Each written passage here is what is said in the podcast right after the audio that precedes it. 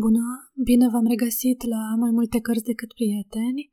Astăzi vom citi capitolul 2 din Emma. Domnul Weston se născuse la Highbury într-o familie respectabilă care se ridicase în rândurile nobilimii de câteva generații. Primise o creștere aleasă, dar, căpătând de timpuriu o oarecare independență, nu găsise cu cale să urmeze înteletnicirile practice ale fraților săi și, căutând satisfacție pentru spiritul lui vesel și firea sociabilă, se înrola în miliția comitatului care tocmai atunci se înființase.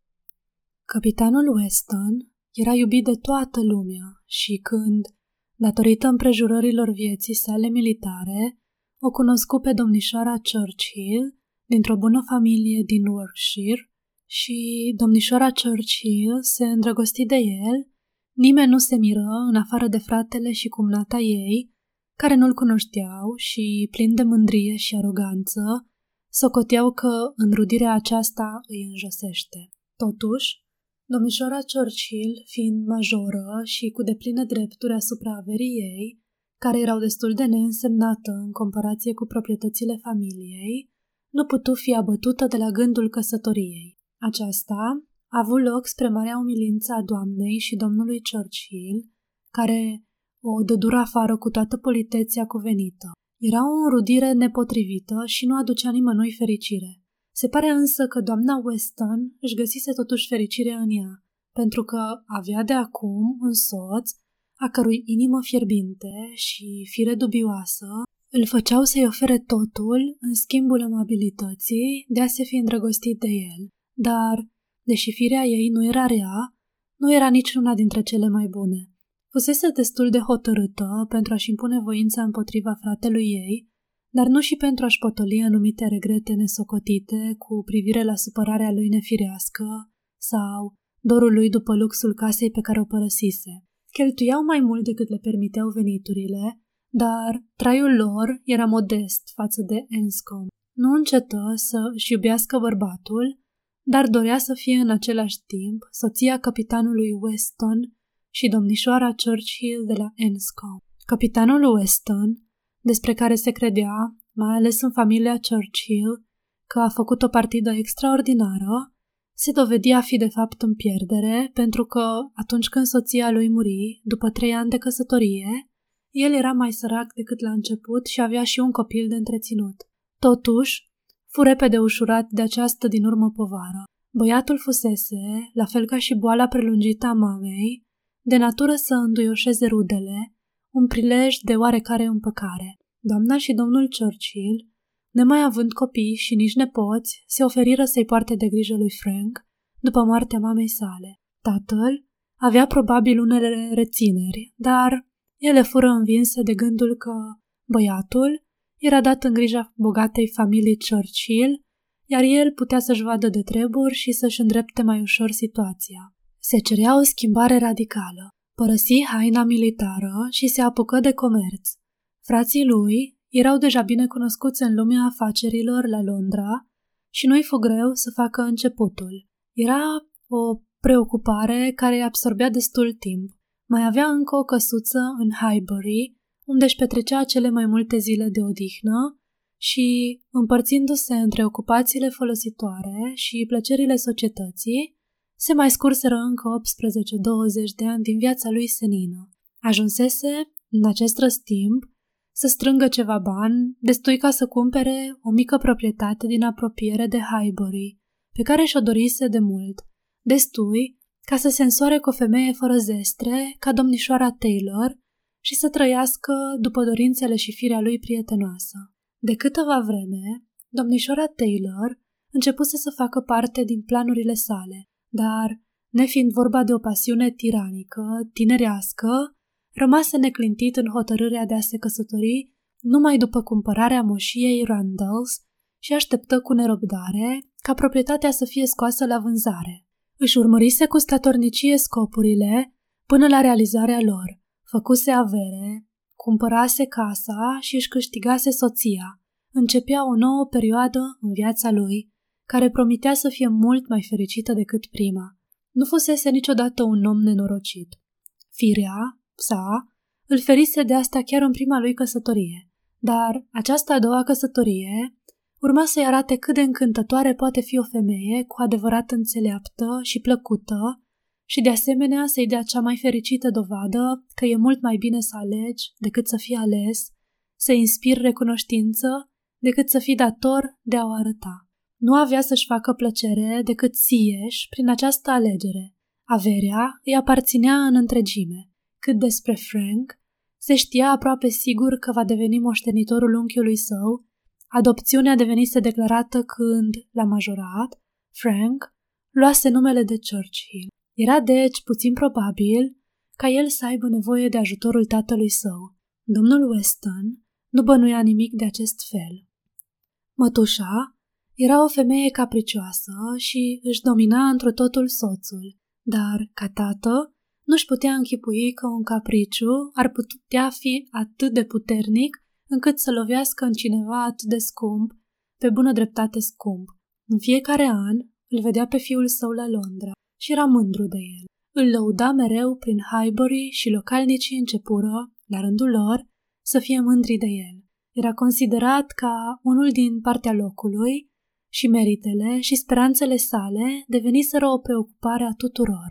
Domnul Frank Churchill era una din mândriile orașului și mulți erau curioși să-l cunoască, deși el nu răspundea acestui compliment, căci nu venise în Highbury niciodată. Se vorbise mult despre vizita pe care urma să-i o facă tatălui său, dar aceasta nu a avut încă loc. Acum, cu ocazia căsătoriei, îi se sugerase pe departe că ar trebui să-și viziteze în sfârșit tatăl ca o datorie de bună cuvință. Părerea fu unanim împărtășită atunci atunci când doamna Perry luă ceaiul la doamna și domnișoara Bates, cât și atunci când doamna și domnișoara Bates întorseseră vizita. Acum era momentul ca domnul Frank Churchill să sosească la Highbury și speranța crescu atunci când se află că îi scrisese mamei lui adoptive cu ocazia ceremoniei. Timp de câteva zile, în orice conversație din Highbury, se menționa frumoasa scrisoare primită de doamna Weston. Cred că ai auzit de frumoasa scrisoare pe care domnul Churchill i-a scris-o doamnei Weston. Am aflat că e o scrisoare foarte frumoasă. Mi-a spus domnul Woodhouse, care a citit-o, și zice că n-a mai văzut așa scrisoare frumoasă de când e. Era într-adevăr o scrisoare mult lăudată. Doamna Weston, desigur, avea o foarte bună părere despre tânăr și această plăcută amabilitate era o dovadă grăitoare de bună creștere și se adăugă fericit șirului de felicitări și urări de bine pe care le prilejuise căsătoria ei. Știa că e o femeie norocoasă și avea destulă experiență ca să-și dea seama ce noroc a dat peste ea. Singurul regret era despărțirea de cei dragi, a căror prietenie pentru ea nu se răcise niciodată și care suportau greu lipsa ei. Știa că, din când în când, le va fi dor de ea și nu-și putea reține tristețea la gândul că Emma era lipsită de plăcerile ei obișnuite și se plictisea fără ea. Dar, draga de Emma, avea destulă tărie de caracter.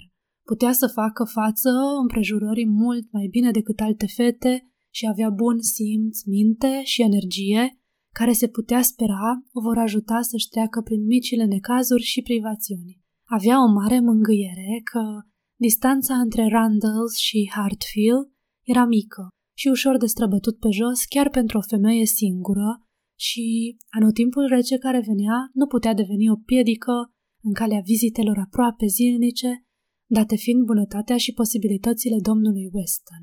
Doamna Weston își petrecea ore în șir, gândindu-se cu recunoștință la situația ei cea nouă și numai în rare momente era cuprinsă de regrete. Mulțumirea ei, mai mult decât mulțumire, am putea zice, era atât de îndreptățită și fățișă, încât Emma, deși își cunoștea bine tatăl, era uneori uimită de compătimirile lui pentru biata domnișoară Taylor, fie atunci când plecau la Randalls și o lăsau în căldura propriului ei cămin, fie când ea pleca de la Hartfield împreună cu bărbatul ei, în trăsura ei proprie. Cu toate acestea, nu se întâmpla niciodată să plece fără ca domnul Woodhouse să suspine ușor zicând Ah, biata domnișoară Taylor, iar părea atât de bine să rămână. Nu era nicio perspectivă ca domnișoara Taylor să mai poată fi recuperată, dar nici ca domnul Woodhouse să înceteze să-i plângă de milă. După câteva săptămâni, domnul Woodhouse se simțea însă ceva mai ușurat. Vecinii încetaseră să-l mai felicite. Nu mai era săcăit de urările de bine pentru un eveniment atât de trist. Și tortul de nuntă, care fusese pentru el mare prilej de supărare, se termină în fine. Stomacul său nu suporta grăsimile și niciodată nu putea să-și închipuie că ceilalți pot mânca ceva gras, ceea ce nu era bun pentru el, socotea că e nepotrivit pentru oricine altcineva și, prin urmare, încercase în mod serios să-i abată pe toți de la ideea de a face un tort și când se dovedise imposibil, încercase, tot în mod serios, să-i împiedice să mănânce. Își deduse chiar osteneala să ceară o consultație domnului Perry, farmacistul, asupra acestei probleme. Domnul Perry era un om inteligent și manierat, al cărui vizite dese erau mângâierea vieții domnului Woodhouse. Și atunci când îi se ceru sfatul, nu putu decât să spună tuturor, deși se pare împotriva înclinațiilor sale, că tortul face rău la mulți, ba chiar la cei mai mulți oameni, în afară de cazul că e mâncat în părți mici. Având ca sprijin o atare părere, care coincidea cu asta, domnul Woodhouse spera să poată influența apetitul fiecărui musafir al perechii proaspăt căsătorite.